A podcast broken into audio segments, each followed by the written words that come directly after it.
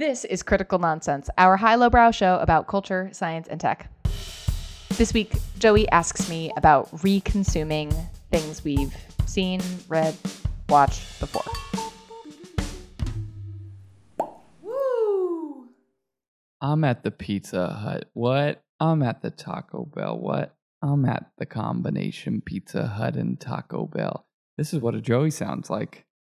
And this is what an executive producer and Kentucky Fried Chicken, Jess Vander, sounds like. Hi, this is Jess.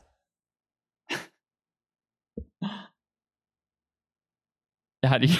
Hmm. You're you're thinking awfully hard about, huh. about that. How do I feel? Mm, I'll sit. I'll simmer on it. Do you know? Do you know the Kentucky Fried Chicken map way of finding Kentucky on a map? Please tell me more there's there are these maps that are drawn. If you put like, hold on, I'll find it. Uh, uh, if you look at a map, people have like drawn it out so that you can basically turn a number of the states into a chef holding a tray where it is Minnesota is the hat, uh, Iowa is the head, Missouri is the body, uh, Arkansas is the pants, Louisiana is the shoes, Tennessee is the tray, and Kentucky is a piece of fried chicken on the chef's tray. and so, if you're ever having trouble finding Kentucky on a map, you can remember that trick. that is amazing. I've never heard of that. I'm also now just the idea of like the zoomed in the zoomed in image of Kentucky as chicken drumstick is or or whatever whatever part you think that is is very amusing. Yeah, it's it just has that like it looks like it's breaded and fried, you know, great. Um oh my Jess, do we have any housekeeping? Anything from recent topics or anything like that that has been on your mind? Yeah, I had someone um, on the conversation about what things should we be gamifying. I don't know how we didn't even talk about this, but of course, financial wellness and um, personal investing is such is the like maybe the most obvious thing and could you you know get points for not touching your money I, I i know many products have tried something like this like there's that one that rounds up where you just like keep the change you filthy animal but there's like there's it yeah. could be so much better than that you know what i mean anyway yeah. i thought i was really yeah. i was inspired by that idea yeah, I mean, I guess that world too brings up like both sides of it. The Robinhood gamification of like people basically just gambling or things like that is like the flip side on that conversation. So totally. Um, well, did I bring up last week that I saw a uh, someone had made like a VC vesting schedule for finding a mate in lieu of dating apps? did I share that in like the housekeeping? I, I think, think, you I did. did. Great. It, I was like, what are what are the things that we've talked about recently that I found amusing? Um, all right, Jess. I'm old. Yeah. That's what we're talking about. We're not talking about I'm old.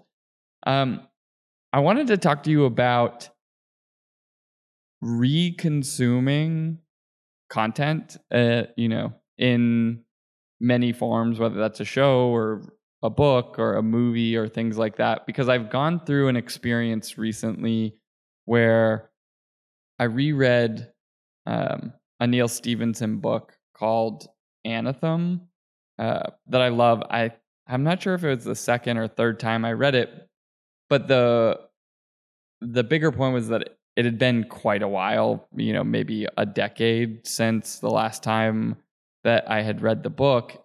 And what I found really interesting as part of that is that it felt like a wholly new book to me. I think in part because you know, I'm not the same person I was since the first time I read it. If it had in fact been a decade, that's like a lot of time for theoretically personal growth, but at minimum, you know, expansion of knowledge and learning a lot about the world, but also the moment has changed. You know, 2023 versus 2013 is like a very different moment in time. Uh, you know, the book touches on ideas in physics and metaphysics and philosophy and all of these different ideas. And, and when thinking about like metaphysics or, or physics, like the JWST has gone up and our picture of cosmology has changed so much. And there's been so many discoveries and breakthroughs. And I wanted to ask you how you think about reconsuming things and what's the value of going back to experience an old thing as a new person? Whoa, this is big and good. And also takes me to places that are so beyond what I think you might initially think of as content. Like content feels like like a a video you like that one time. Like this week this week I was I found myself quoting something that was this viral video running around University of Michigan's campus at the time I was there and I was like cackling to myself just thinking about it and then rewatched it and it was like, "Oh my god, this is great," but also recognizing that making other people watch it with me, I was like, "Also, I can tell this isn't funny for you, but I'm doing I'm going through something right now." But I but I but I think that that is so small compared to like one of the first things that I thought of when you brought this up was art. And recently uh, I went to a museum where they had re curated an entire gallery by acknowledging all of the ways in which they had left out Black history and like sort of the role of um so, uh, like all of these other perspectives that had been dropped off of um, this gallery that was otherwise um, and, and that it was not even just in the in what was depicted in the art itself it was about the curation of it was about like where these paintings came from and um you know and and I, and like the histories of the the figures in them and it's just so it's so interesting to think not just about the revisiting as the consumer, but even in some moments, like revisiting as a creator or a curator of something that like maybe the first time you put something together um it it didn't do justice or in uh in time it doesn't sit right to like to leave it like that uh, and that it needs to be changed. Yeah i I mean, so much of what you're talking about, right, is is the perspective with which you would view that art, right, and and that the perspective of portraying it was sort of absent, like important voices and yeah. collaboration and depictions and and the story that you're choosing to tell. And I think that, but that idea of perspective too fits over that like temporal uh, dynamic as well, right? The because your perspective changes and expands and contracts in so many different ways over time, you can experience it on a personal level or you can experience it on like a societal level or or whatever it is. You know, I'd heard uh, Chuck Klosterman talking recently and and he was talking about lots of different things, but somehow the subject of if you could take a pill that allowed you to forget something that you love and re-experience it for the first time would you and mm. he was using the example of like you know if i could go back and listen to like a pearl jam album as if it was brand new and it was the first time i was hearing it like would i do that and I thought it was interesting for a bunch of different reasons, but like in particular, right, like the reconsumption oftentimes requires the initial interaction to give it meaning, right? Like whether it's that Michigan Mhm. video that was like meaningful to you in that moment. And so you can at least Mhm. sort of access some of your previous perspective, right? Like if you rewatch a movie, like I recently rewatched a movie with some friends when we were on like a trip. We were like cooking dinner and just played this like movie from when we were teenagers in the background. I don't think we would have thought like it was like a funny or good movie necessarily, or we would have enjoyed it as much had we not enjoyed it when we were teenagers because Totally. filmmaking has grown and expanded and Yeah. comedy has changed, but like does that same thing, you know, music in particular, like the emotional experiences that you have when you're a teenager so have so much more gravity with music than maybe they do today. But like a book or or something like that is yeah, I don't I don't know I don't know how to parse it. I just felt like this was like a Yeah. totally different book the second time I read it, even though obviously it's all the same words and you know what I mean?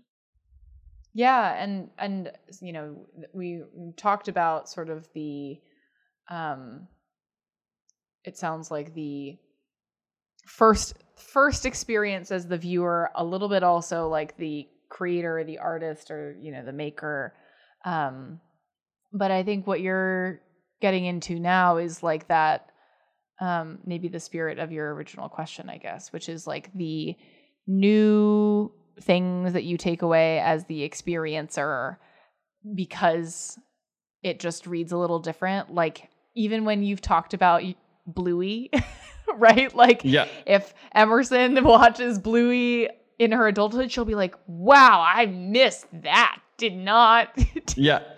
totally Yeah. went over my head. Um, but also because li- living now makes a lot of sense. I I also had remembered when my mom first recommended that I read um, a book that I've I've um, I've talked about in the show before, Dale Carnegie's How to Win Friends and Influence People.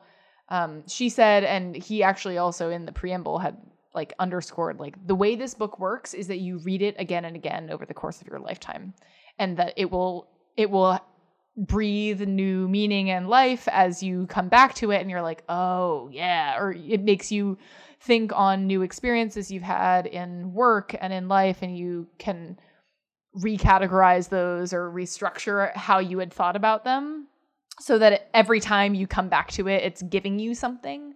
And i i think that is uh i don't know like is is that a sign of something that is good that it continues to to, to do that like that's what conversation is around the mona lisa right? Like that it continues to have people just talk about her and like why like is she smiling? Like what new history do we know? Like why the brows got to be like that? There's just um yeah like is that is it a standard of of quality in a way that you can continue to get something out of a thing over time Yeah, I I like that idea al- almost that something is more robust if it can have many conversations with you over time that it is a more like i'm trying to think about um you know some like movie or or something that like meant a lot to me when I was a teenager because it, it was speaking directly to teenagers, maybe. Uh, you know, Mhm. like I don't know, American Pie, the movie, right? Like it feels like it is like the idea is like you're tapping into the ennui or like 10 things I hate about you or you know, whatever, like to all the boys I've loved before, like a, a more modern example, right? Like for a teenager, the the way in which you're feeling those moments can connect because you're like i can relate to that. But if i think about like high fidelity which was a movie with john cusack and, and like is like relationship like i watched it as a teenager and i, I it felt like very sort of aspirational in not in like wanting to be like john cusack's character but aspirational in having a level of perspective around love and relationships that you could like try to like reach for in some way. Mm-hmm. Whereas like yeah. I, I don't know, you know, like a, uh, and maybe they would. I, I don't have like strong opinions about to all the boys I've loved before, but like I don't know if you don't.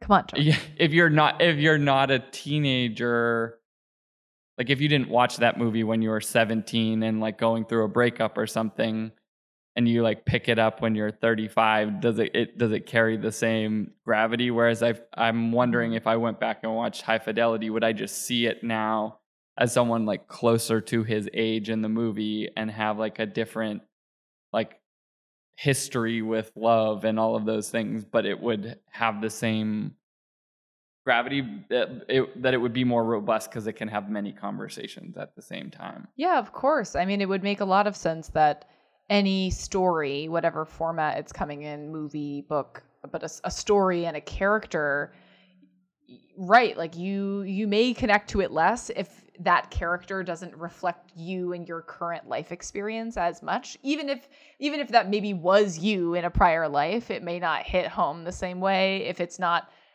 all you're preoccupied with at a given time uh, so i do think that there that what you're pressing on this question of timing of like stories and you meeting having a meet cute um, is absolutely a thing and is why even when you watch back sometimes a, a, movie or read back a book and you're like, God, this is worse. Like this happened to me with the Twilight series. Like it, you you read it back and you're like, wow, really, really interesting. you were, I mean, this is my internal monologue, right? You were engrossed, and yet it is everything the commentary has said, and those two things can coexist because at the time, you know, in middle school when I read that series, it it spoke to something. it spoke to something. Yeah.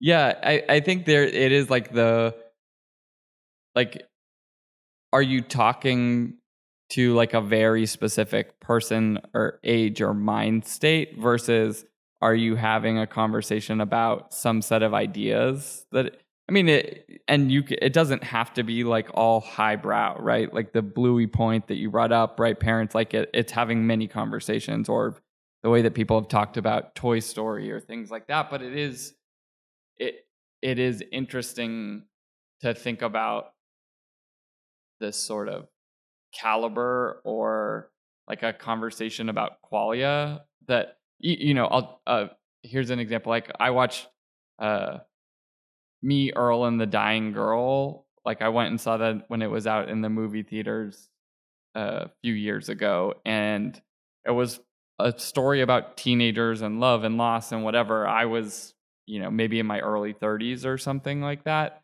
when it came out, and it was still like beautiful and the way in which it had the conversation felt like accessible and that it was talking about you know like almost in like uh, like ideas in a platonic level. Like it was reaching for something that was like capital T true in a way. And that made it big versus just like, hey, like being a teenager, you have emotions, huh? Like, you know, like, uh, or like, yeah. Twilight is just like a whole lot of exposition, but it happens to be exposition that is talking to like 13 year olds, right? Yeah. You know what is like I think maybe what you're you're getting after is that uh, it's not fair to just say like something that has a universal and sort of enduring theme is good and that something that is extremely timely can also be good and i think the perfect example of this is comedy like comedy ages so fast like nowadays yeah. like in a week um, because a new thing totally changes the paradigm or the context.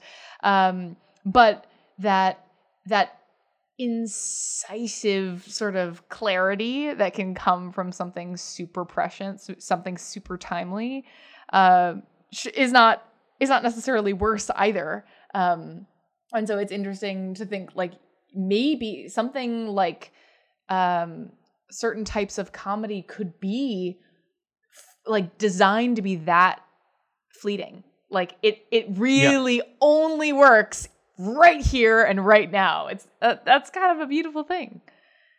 Yeah, I mean, I, I, I, I'm like, it's making me wonder if, right, like when we talk about masterworks, right? You had mentioned some stuff about history and like our pre-show conversation, and that we still have a conversation in, about, you know, Beethoven, even if not many people maybe are like going back to listen to Beethoven. There's like some understanding that he was tapping in to some like new novel or or expert thing in the same way we might talk about like certain literary works of you know Shakespeare or right like 10 things I hate about you is like a, a take on the, what is it the uh the taming of the shrew all Shakespearean right? works yeah yeah, yeah. Mm-hmm.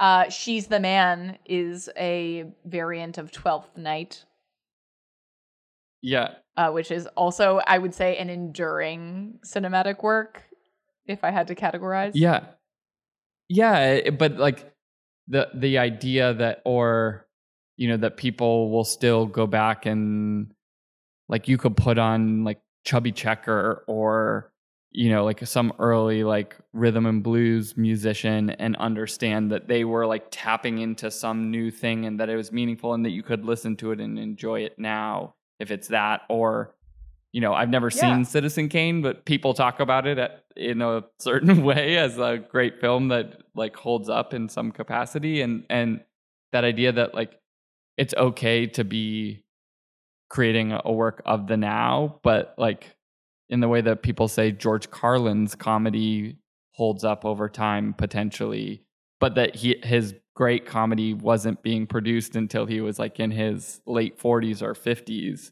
is sort of like it, it it sort of alludes to like are you at like masterwork or are you able to like create a thing that is like tapping into the now and it, is it is it worthy of praise to create an enduring thing yeah, i guess i don't know at the intersection of all of these venn diagrams it's like hamilton you know, that's just like boom, right in the middle, bullseye.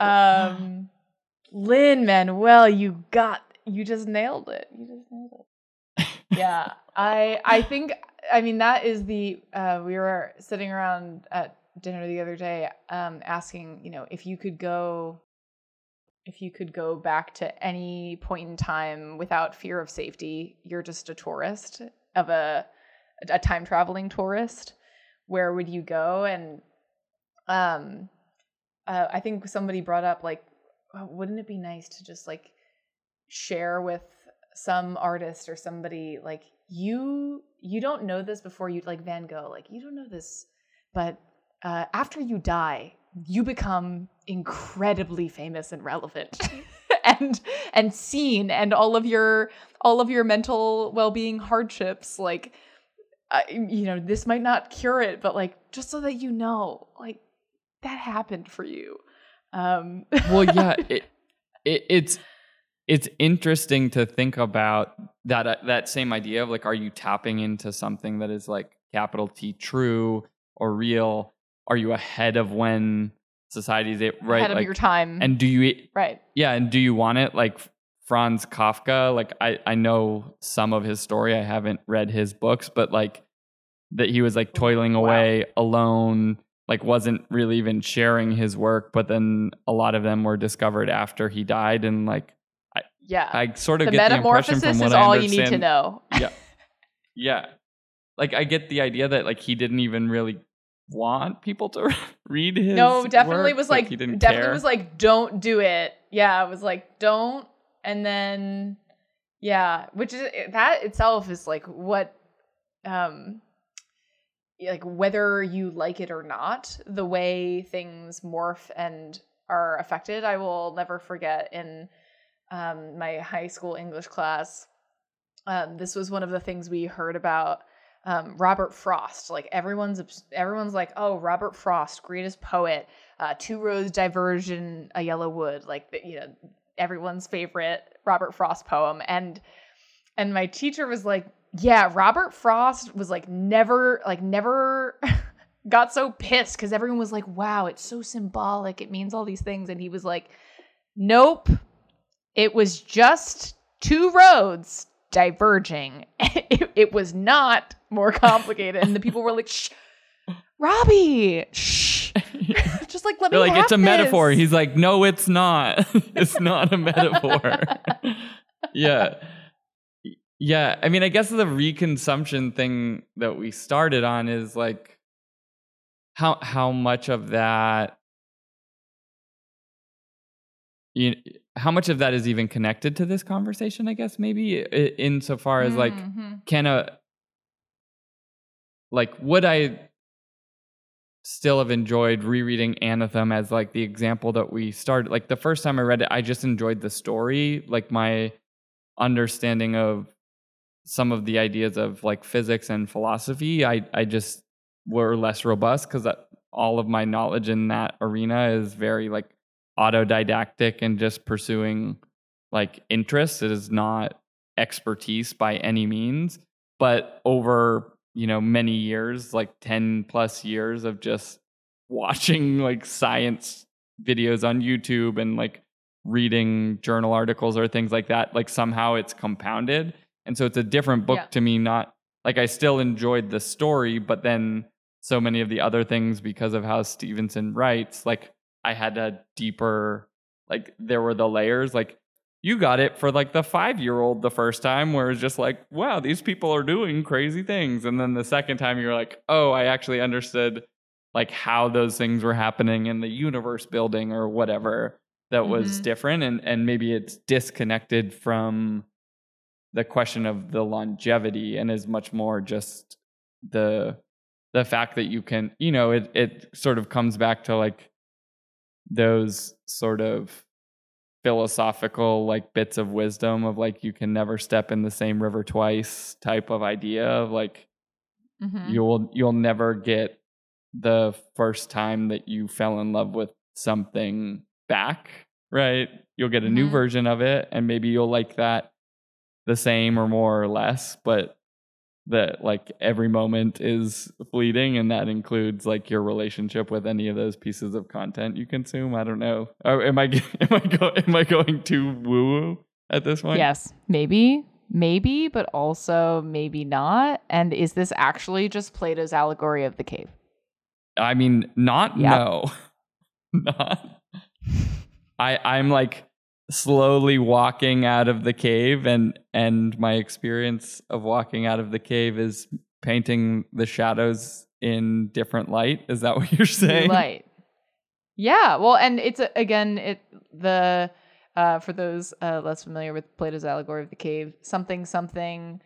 Uh, my bastardized version is um, the separation between your own lived experience and the scope of what your reality is versus some more kind of abstract objective reality that exists beyond that. And like the idea that you could be slowly shifting like you're saying like s- slow mo walking out of the cave. But are you actually walking out of the cave? Or are you just like walking around? We don't know. Oh it's good though. The the what you probably don't know is that the allegory of the cave is hyper relevant to Anathem actually, and it like the actual I they don't not talk know. about it it that way in the book, but the allegory is like most people.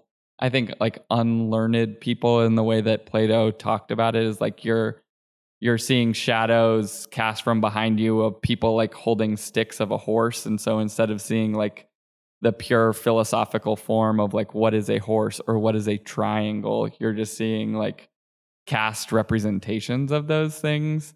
But if you can like go out into the out of the cave and into like the world above the cave that that's like enlightenment that you catch a glimpse into like true geometry or you know true physical concepts that that exist but in like a metaphysical way and i i don't know i like that idea that of like when you have a moment or if someone truly creates a masterwork that it is like they for a second were able to see something outside of the cave and try and capture it. And that's why we love it. You know, again, we're getting, we're going deep.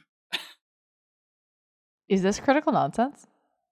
Is this critical nonsense? Just you want This to is take critical us to nonsense. the cave, the cave, the cave corner, Jess's wrap up cave. Jess's wrap up cave.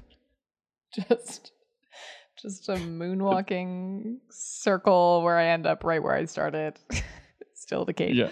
Um the journey that you have taken, Joey, in rereading your beloved book and deriving new meaning, I think is a refreshing reminder to all of us that there is not shame in revisiting something that you think you love, um, that you uh, maybe have seen or consumed or read or um, watched dozens of times before, because there are always new things that you can take away from something um, with the caution that you might see it in a way that you that kind of messes with that first beautiful placid pond impression.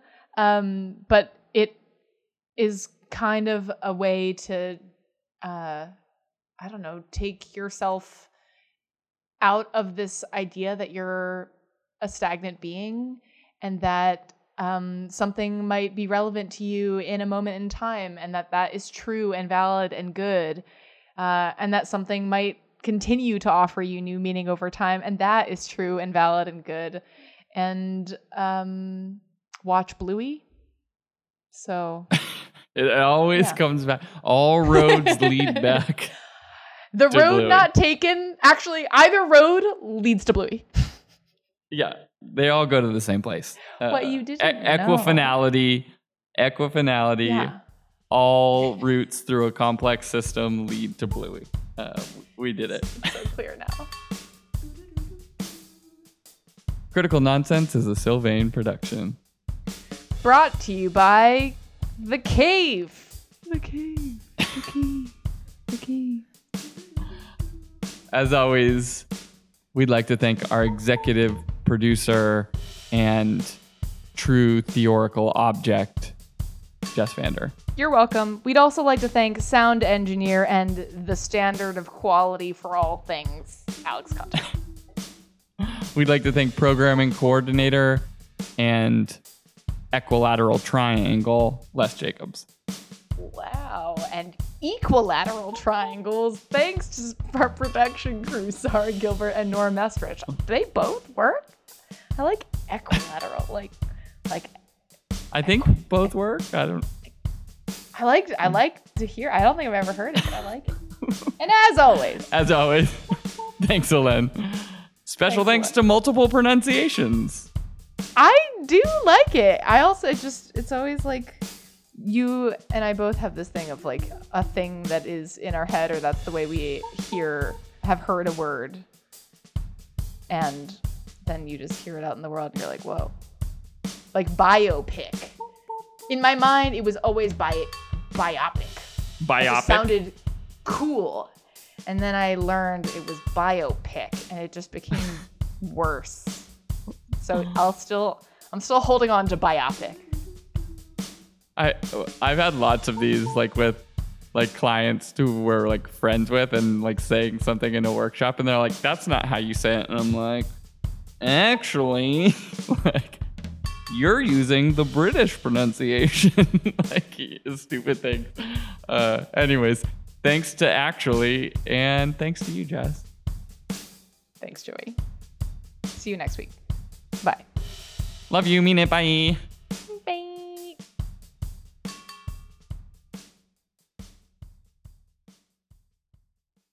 Equilateral triangle